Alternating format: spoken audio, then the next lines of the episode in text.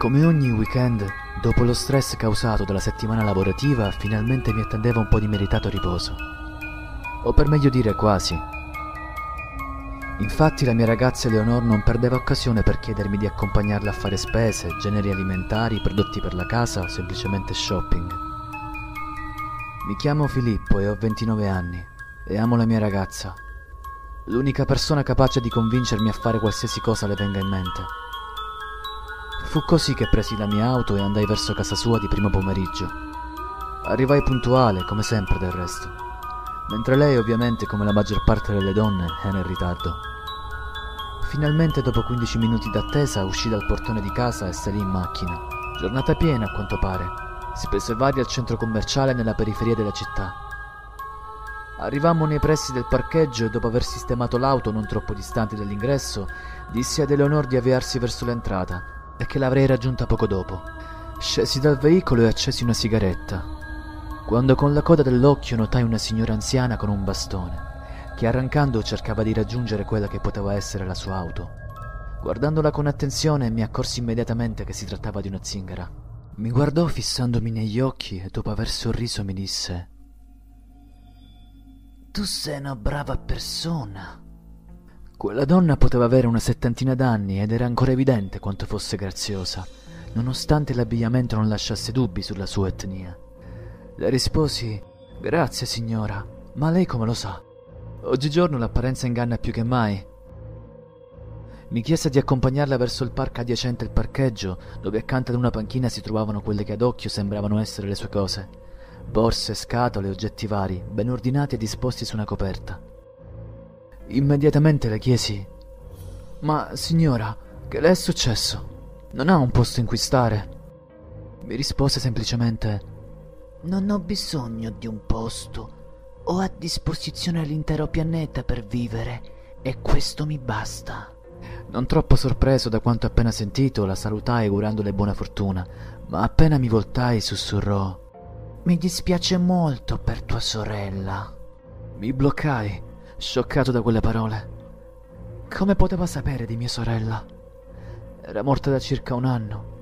Anticipò una mia eventuale domanda con un sorriso che quasi mi rasserenò nonostante tutto.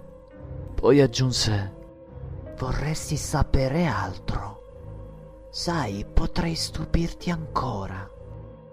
Oh, ok, dissi. Vuole dei soldi? Sembrava offesa.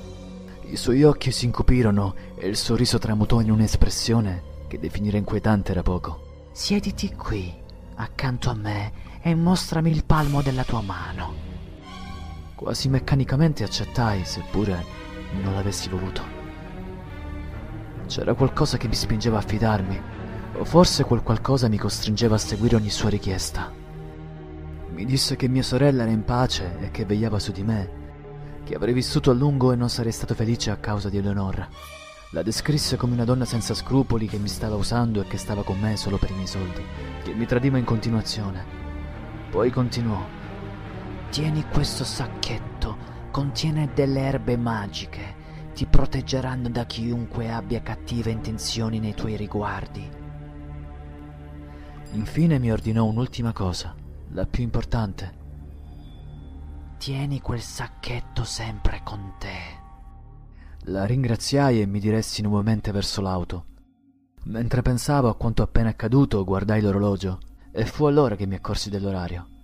Non era possibile. Erano trascorse quasi due ore. Il cellulare era pieno di messaggi e chiamate di Eleonora. E la cosa più strana era la suoneria. La suoneria non l'avevo sentita squillare. Giunsi alla macchina e vidi Eleonora esterefatta. Mi chiese spiegazioni. Le raccontai della vecchia zingara, ma che avevo incontrato un vecchio amico e che il cellulare era rimasto in macchina. Dopo qualche giorno, Eleonor si ammalò. Aveva continuamente la febbre.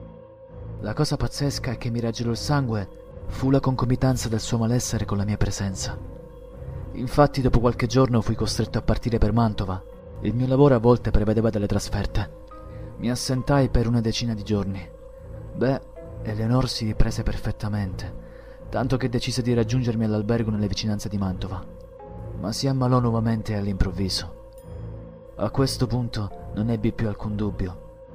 Quel maledetto amuleto portafortuna fungeva da malocchio verso Eleonora. Lo gettai immediatamente in un cassonetto. Finalmente la mia ragazza si riprese ed anche la mia presenza non ebbe più alcuna ricaduta.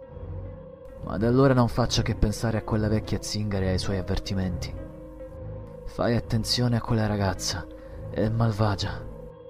Grazie a quell'esperienza cominciai a tenerla sotto controllo, finché la sorpresi con altri uomini. La zingara aveva ragione, mi tradiva continuamente.